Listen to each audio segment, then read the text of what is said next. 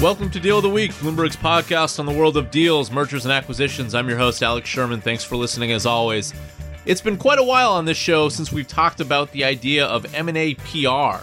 For those that aren't familiar, when large companies prepare for deals, many hire outside firms to handle both the media relations and the investor relations uh, that go along with a potential transaction. One of the preeminent firms in this world is called Sard Verbinnen. They represent some of the biggest companies on the planet when they're involved in transformational transactions. In recent years, they represented Time Warner Cable when it was acquired first by Comcast, then, of course, later by Charter. They worked on Starwood Hotels, on its contested acquisition by Marriott, uh, and then subsequent deals. They've also worked on Dell's Take Private from a few years ago, a whole number of others. And I'm happy to have the two co founders with me here today, two members of the Beatles, Paul and George, Paul Verbinnen and George Sard. Welcome, gentlemen. Thank you. Thank you. Uh, so, George, maybe let's start with you. For those that have never heard of Sard Verbinnen, what exactly does your firm do? We tend to advise companies in mission critical situations, uh, M&A being one, uh, usually trying to focus on the effect of companies' announcements on shareholders, on employees, on customers. And uh, we try to help them anticipate what are the concerns going to be and figure out, you know, affirmatively, what are you trying to say to communicate the, you know, the logic of your deal. And so, uh, in general, your interaction is with whom exactly? Who are you reporting to, and then who are you contacting? So we tend to work directly with the companies at the CEO, CFO, general counsel, head of corporate communications levels. We're usually part of an advisory group that would typically include an investment banker, a lawyer, potentially a proxy solicitor if that's relevant. And we help, you know, figure out in, in a case of an announcement, you know, how they're going to communicate the transaction and then what's the outreach plan. And I think one of the things we've learned is that it's critically important in the first news cycle to reach all of your audiences in as close to real time as you can. So we'll talk about how you do that in just a minute. But Paul, let's turn to you. Why don't you tell us sort of the firm's origin story? I was uh, running international for Ogilvy and Mather PR's business, and George was uh, running the uh, New York uh, M&A business for uh, a firm called Ogilvy Adams and Rinehart, Adams and Rinehart. And uh, so in 92, we decided that we should get together and um, create, if you will, a, a smaller boutique that uh, had expertise from big firms. And uh, ultimately, we've grown. Right now, uh, I guess in 92, I think one of our first deals was Merck Medco. Uh, we got out of the box with a bank uh, that, that fed us a lot of our initial deals. And um, that grew very, very quickly. So within about two to three years, we were one of the top firms in the deal space. And how or why did you make the decision to go out on your own? Did you feel like you had enough uh, individual relationships with clients that you could sustain a business, or was there some other calculus to why to go out on your own? I think there was a lot of change at the time. A lot of firms were changing, uh, and there was a, an opening for a firm at that time. Uh, some of the firms that had been historically very strong uh, had fallen off, and we saw an, an opening to uh, to get started. And it's uh, it, it's grown very very nicely from there how do you see the, the the world of M and A PR in terms of its firms today? Since you just talked about how there was sort of an opening, I, I, feel like from my perspective as a reporter, I have seen some significant change fairly recently in, in, in your world. How do you view today's landscape? I think that it's getting tougher and tougher uh, for firms to to break into the space. There's uh, uh, very established relationships. Uh, there are significant barriers to entry in terms of what clients expect of a firm to handle uh, on deals. Increasingly, there's a need for international presence uh, and strong relationships around the globe because a lot of the M&A is international and global. And there's a lot of expectation in terms of how you communicate to people. It's no longer just via the press release and uh, via Q&A and a conference call or a press conference increasingly there are requirements for video and digital strategies, Washington strategies, and so on around a deal. So it's become more complicated, and I think that's increased the barriers for entry. You know, there have been some changes in the business, um, and I think more and more you'll see, uh, you know, there'll be smaller firms that are around, uh, but more and more the, the companies that uh, come to us are looking for scale, they're looking for breadth, they're looking for 24 7 capability. So, George, where does Sard Verbinnen fit today in terms of its reach, its number of offices, its international growth, and where do you see Sard Verbinnen headed in the next five, ten years? Well, we are now uh, seven offices in New York, where we started, as well as uh, Chicago, LA, San Francisco, Houston, London, and most recently Hong Kong. And I think we will continue to grow judiciously. I don't think we feel we need to be in every city in the world. I think we want to have the you know the benefit of remaining small and nimble, and I think we still are. We our senior people are very focused on clients. I think we want to avoid trying to you know becoming too large. But it's clear, as Paul said, that the the you know, you know clients are looking for more more than they used to. The barriers to entry are higher, and I think we need to continue to evolve with the business. So, for example, video, digital, those were not important a couple of years ago. Now they're critical. And what exactly do you mean when you say video and digital? You mean a company putting together some sort of video presentation to explain why it's doing a deal? Yeah, sure. I mean, you know, one of the things we often do now we can do in house is you know the day before if you have a friendly deal, you'll get the two CEOs together to do a tough dress rehearsal of the questions they're going to face, and you also shoot the video of the two of them together, and mainly for employee benefit. So you want to basically be able to explain in real time with a video to the employees why this is a good thing for them and, and to introduce them to the other CEO. So take us in the boardroom for a little bit because, as you mentioned earlier, you guys are in the boardroom with CEOs, lawyers, uh, bankers. You know, wh- what in general are the topics that are being discussed?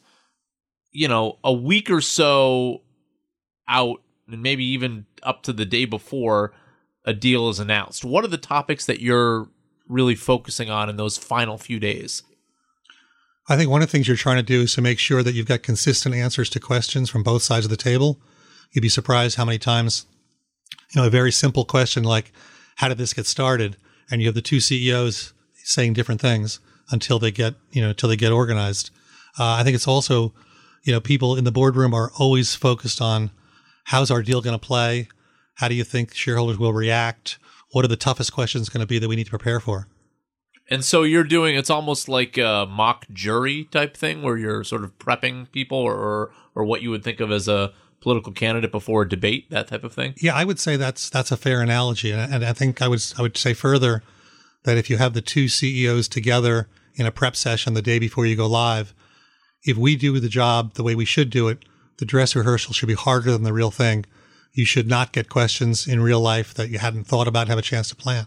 It's obviously not perfect, but we ought to be able to get a pretty high degree of uh, expectation in terms of what you're going to get. Can you guys think of any example of your 20 plus years of doing this where things sort of went off the rails from a PR perspective? Something happened that you weren't expecting in a deal?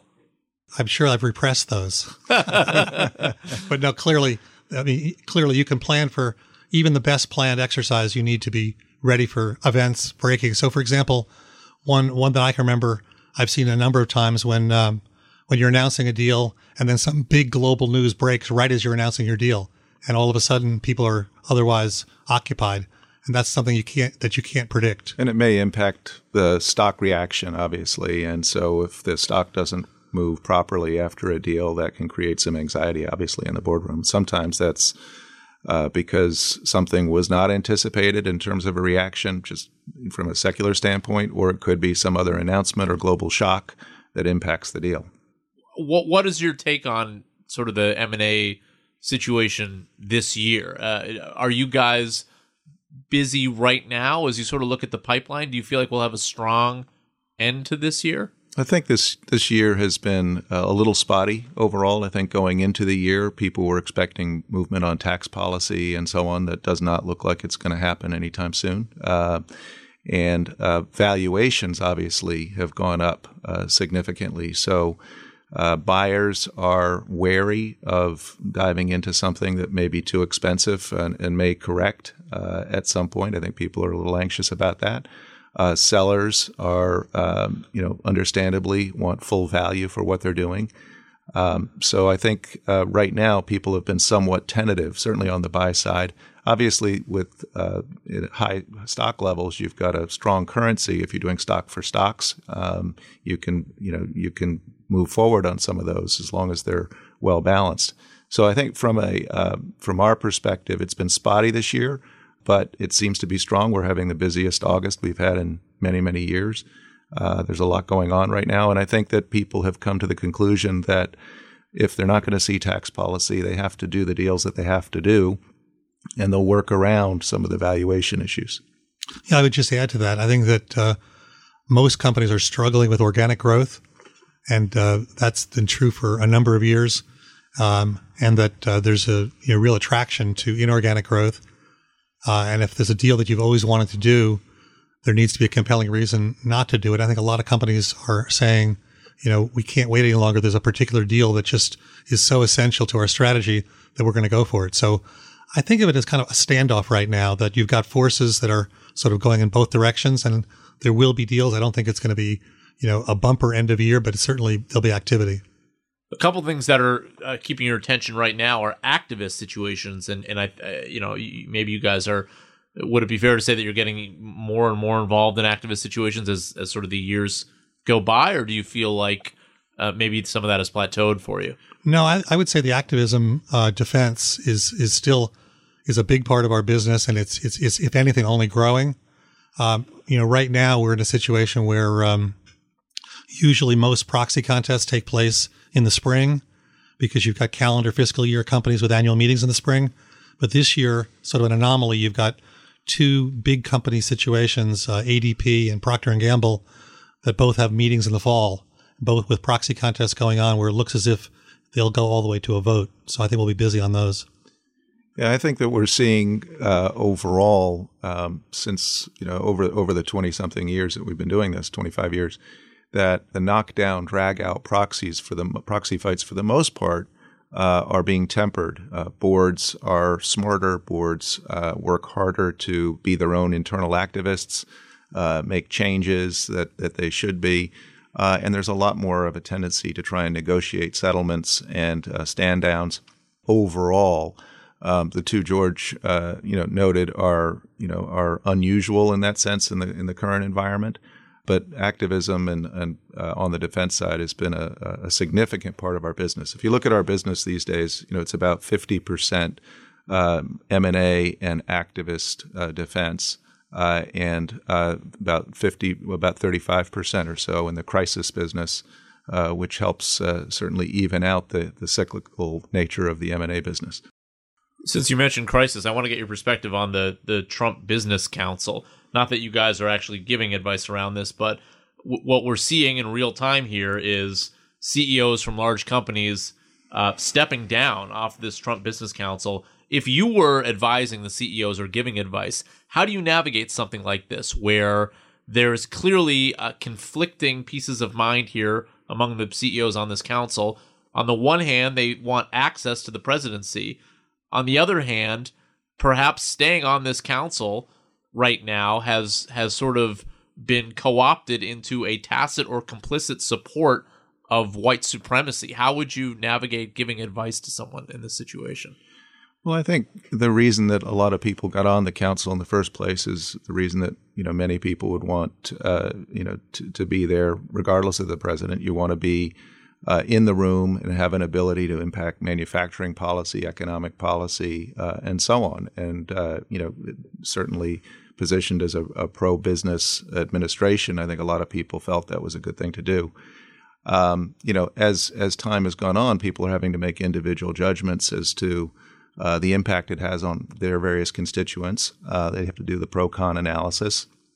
Uh, and I think in the current situation over the last few days, you know, you've had some people, uh, you know, step off, make, making uh, decisions based on principle. Uh, and I think for the people who remain, it's really going to be a matter of do you think you can have an impact, and is that is is the impact you're going to have a, a, a positive impact from the perspective uh, of your own constituencies in your own company, and can you explain why?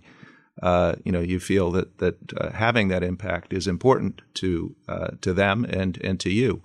If you determine that you're a prop or not uh, going to have any impact, uh, then you have to make a judgment. Uh, and I think it's it's going to be particularly tough. And obviously, a, a couple of very significant, credible CEOs have stepped aside recently. And, and in fact, Trump immediately fired off a tweet um, to to the, the Merck CEO, which which uh, stepped down, who stepped down, sort of attacking Merck's policies on pricing. George, what this is real. What type of advice have you given CEOs about President Trump potentially tweeting something negative about their company? Well, there was a fair amount of that going on about six months ago, um, having nothing to do with the council. And I think our advice to people was to anticipate what the you know what the concerns could be. Could be pricing, could be jobs. Those seem to be the two hot buttons that Trump is most focused on. And make sure you're prepared to make the case to your constituencies directly in terms of your position. So, for example, to tie it back to M and A, I think one of the things you want to be very sensitive to is not to be you know entering into deals that are so predicated on the logic of uh, closing factories in the U.S., moving jobs to Mexico, that sort of thing. You've got to anticipate that that's going to be a you know going to be a lightning rod. We mentioned proxy contests earlier. Bank of America global head of M&A Steve Baronoff told me a couple weeks ago he thinks hostile deals are fading. He just feels like it's harder to get completed deals done today than ever before. That is some of your work, hostile situations. Do you guys sort of agree with this premise? Well, we're involved both in terms of companies planning offensive moves as well as companies concerned about being vulnerable.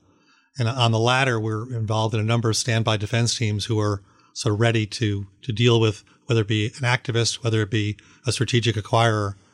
I would say that it's always been challenging to make hostile succeed, and I think that um, there are also sort of sort of shades of gray. So if, if I if I make a, a private proposal to you and it gets out publicly, is that a hostile bid?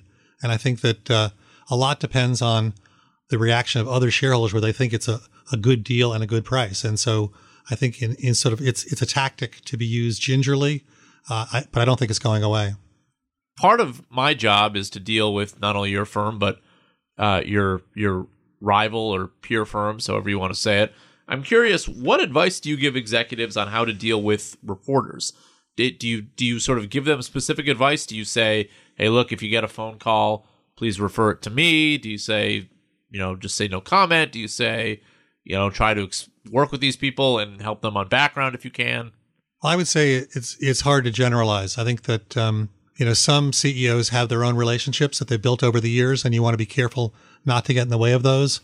Then you've got CEOs who've never really paid much attention to the press directly, and it's a clean slate. And there, I think one of the things we try to do is to make introductions so you could talk to people, you know, in a background, get acquainted session first before you're in a live news story. So that would be one of the things we'd be looking to do in terms of who are the people who you should know that you don't. I think there's a lot of pressure these days for uh, journalists to break news and sometimes break news before it's fully baked. And I think that you know uh, CEOs and boards and uh, companies and teams are justifiably uh, you know concerned about that.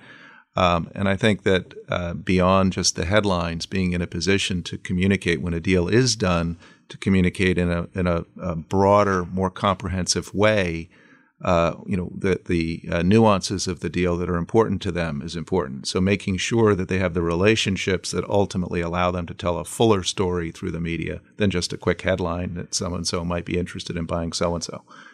You also need to be able to, as we said earlier, you know, to tell your story effectively to the press, but also to go be able to go directly to your audiences. So, for example, to your employees, to your customers, and not to rely on the press to carry your message to your point about how there's more and more pressure to break news, has your philosophy on how to roll out deals changed as that's changed? In other words, I can imagine that 10 years ago, you may have a system in place where if a deal hasn't leaked, or even if it has, when it gets announced, it gets rolled out with a front page story in the Wall Street Journal. That may have been the strategy 10 years ago.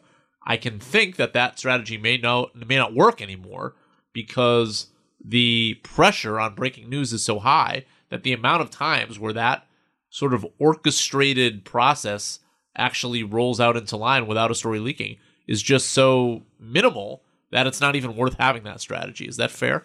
Yeah, I think that uh, a lot has changed, and I think the um, because of the pressure to to break news and to write sort of more speculative stories earlier in the development of a deal, and the 24 hour news cycle should not be underestimated. The fact that, you know, the morning paper, by the time the morning paper is out, it's sort of irrelevant. And so, so you've got a real time situation. And I think our view is that, uh, if you can get a deal out cleanly without a leak, that's always preferable. Um, it's increasingly hard to do. But I also think that, you know, there are times when you have a, have a reason why you may want to work with one publication or, or outlet. It used to be there are times when it was a deliberate strategy. There were times when it was defensive. Somebody had gotten a story, was going to run, you know, you know, was going to run it, and what you would find yourself doing is saying, "Can you hold it a day? We'll give you an exclusive."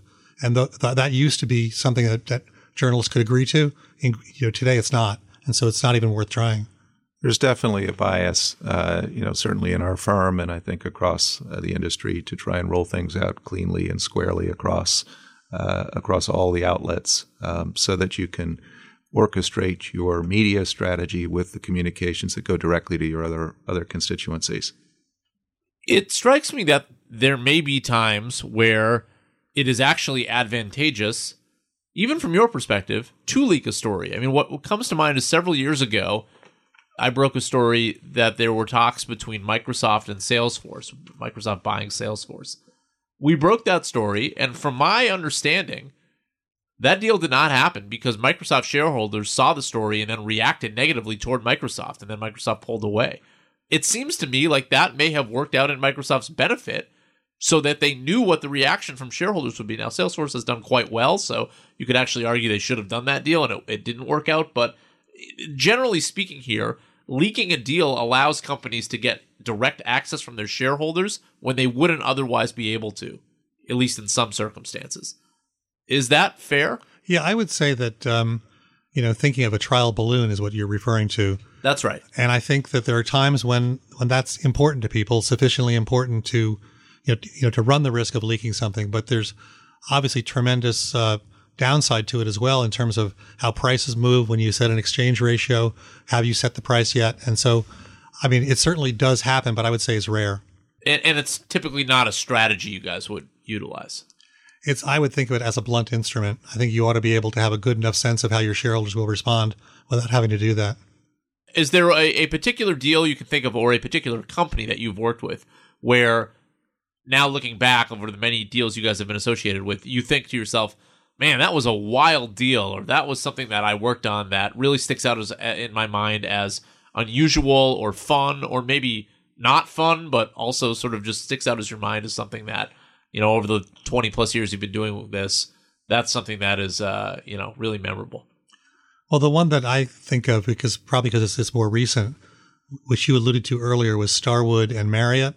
We work with Starwood. It's a client, was a client for many many years and uh, here you had a situation where um, you had a friendly deal, uh, and then uh, Anbang showed up at the last minute and tried to break it up, um, overbid, and then it went through sort of sort of crazy bidding back and forth, and then ultimately on the last step, the Chinese did did did not show up with the money, which was big surprise to everybody, which I think in a way was a precursor to some of what we've seen out of China more recently. And certainly the fear of what companies I think uh, expect could happen if they do a deal with Chinese companies, which I think I think that deal in particular uh, changed the way many companies and their advisors approach uh, Chinese takeover bids, where it's where there's it was sort of an eye opening experience where it was like, look, we we can't trust that the money's going to be there, so we need to take these bids with sort of a grain of salt that, or maybe a bigger grain of salt even than what they were expecting. Uh, and, and in many ways, that may have limited the amount of larger Chinese transactions into this country we've seen because other than the ChemChina Syngenta deal, I, I, can't think of another really large Chinese deal we've seen since that Anbang experience, unless I'm not thinking. Well, I think the um, and you've also now got the added complexity of more recent political developments on both sides. You got you've got sort of uh, you know sort of the anti-Chinese fervor and CFIUS in the U.S., and then you've also got in China recently you know more export controls and sort of sort of concerns about money going offshore. Paul, what sticks out in your mind? Well, I, I always think one of the, the most interesting ones uh, that I've worked on over the years was uh, when uh, Weyerhaeuser came after Willamette. That was uh, in the 90s. And uh, it was uh, an aggressive two year fight through two proxy cycles. you know, and ultimately wound up in a great deal, you know, for you know that that Willamette did. And again, it was all hands on deck for effectively two years. Um, so that was uh, was one of the more fascinating ones for me. Are you guys still as motivated to to do this as you were 20 years ago? Yeah, I mean, I think that uh, I think the environment is changing pretty dramatically, and we've been working hard to to change with it. Um, clients expect more. Uh, as I said at the outset, clients uh, expect more capabilities, and so we're building the company uh, in a way that is responsive to what our clients are asking for. Uh, and that's motivating and it's it's exciting. And again, the dynamics uh, in the industry, what what clients look to us for, um, you know, uh, are, are, changing. They're asking for uh, a lot more than just the press releases and the Q and A. Um, they're asking for insight into particular situations. Uh, you know, we have a research firm that is doing a lot in the in the way of uh, you know issues uh, development uh, and and research around particular things that are of interest to companies. Um, we recently started a a company called uh, Strategic Governance Advisors, uh, which is run by uh, Chris Cernich, who was up until December the the head of contested M and A and proxy at at ISS, and um, these these are uh, the kinds of inputs that we're able to give are, sort of I'd say moving up the value chain uh, as uh, as clients look for more and more sophisticated input from all of their advisors. Uh, and I think from our perspective, um, you know, that's uh, that's both a challenge. Uh, you know, at the same time, it's fun to to meet that challenge. I would say we're, if anything, revving up, not winding down. And as I think, as Paul said, the um, the fact that you know we've got a significant role in the boardroom that's now sort of typical as opposed to you know once in a while.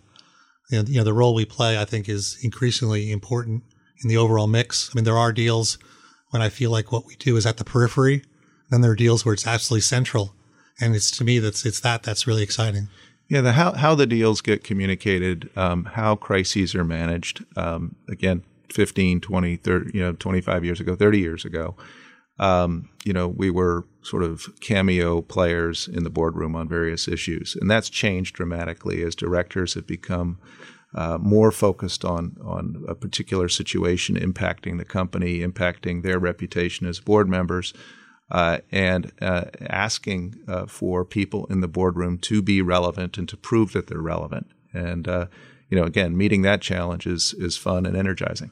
Last question: Since you guys define yourselves as sort of revving up at this stage, do you think about succession at all? Absolutely. Um, you know, it's it's one of our most important things, as everyone will say in a company. It's one of the most important things. We focus on it a lot. Um, we've got uh, probably, I think, the, the, one of the deepest benches in our industry in terms of uh, the next uh, generation, and frankly, the next generation below, uh, which is extraordinarily strong. And you know, pound for pound, they've been involved in more situations, more crisis work than uh, than we think. Uh, you know, many of our rivals can offer, but you know, we're looking for people who can not only do the business, but also have a vision about how to manage the business, grow it, uh, want to be engaged, uh, and and have the mindset, frankly, uh, the same kind of mindset that lends itself to being successful in the deal world, which frankly is a twenty four seven environment. Things don't happen at fr- you know Monday at nine thirty and finish at Friday at four o'clock. You have to have that same mindset in the crisis business too, and so it takes a certain kind of person that both enjoys doing that, enjoys you know running to the ramparts, but also can manage the people uh, and as you build a firm and uh, attract the kind of people that like to do this, uh, you have to, you know, provide an environment that that energizes and motivates them. And so we've uh, we recently uh, named a chief operating officer, a chief administrative officer, uh, and um, we have a whole raft of people that run various committees and so on, and are getting management experience in that process. And if you do think about succession how do you do that exactly? Like, do you have a working, living will in essence? Um, not so much. There are clearly people who, you know, in the firm who are obviously, uh, you know, sort of the natural leaders. Uh, in in our world, the people that emerge as as the leaders are the people who pick up the ball and run with the ball, and you can see uh, that uh, other people uh, respect them uh, as leaders and so on. So the, the, I think in our own minds we have ideas as to who the, the next generation of leadership is. Um, but I, I is that know, something that you would tell an employee? And that's in, in other words, when you guys sort of don't have an expiration date on yourself, how do you convince people to stick around? I think that most of the people that uh, see themselves, uh, the, I think the people that we see as future leaders are aware that we see them as future leaders. Um, and you know, as I said, we're always we're we're careful to say both both George and I have uh, a view that we want to do this for some uh, some time more. Um, and we want to make sure that the next generation is uh, motivated and ready to take over at the right time. And indeed, they are picking up more and more responsibility. That said, uh, we think we have a good run ahead of ourselves and are having fun with it. So I don't think we see much change there. But we do see, you know, great group of of uh, younger people coming up and um, and picking up the ball and running with it. As I said, we really want to uh, create a firm that outlives us. You know, most of these firms don't succeed in doing that. And it's, we've always seen that as a challenge to create an institution that will outlive us, and that's our goal. George Sard and Paul Verbinnen, the namesakes of Sard Verbinnen, running one of the most influential M&A PR firms in the world, really. Uh, thank you guys both for joining me. Thank you. Very welcome. Thank you. That's it for this episode of Deal of the Week. Hope you enjoyed that. Remember, you can catch all of our episodes on Bloomberg.com, the Bloomberg Terminal, or on Apple Podcasts. And please rate and review the show if you're on Apple Podcasts. It helps other listeners find us. Also, if you have an idea for a future episode of the show, please email me at asherman6 at bloomberg.net and also follow me on Twitter at Sherman4949. See you next week.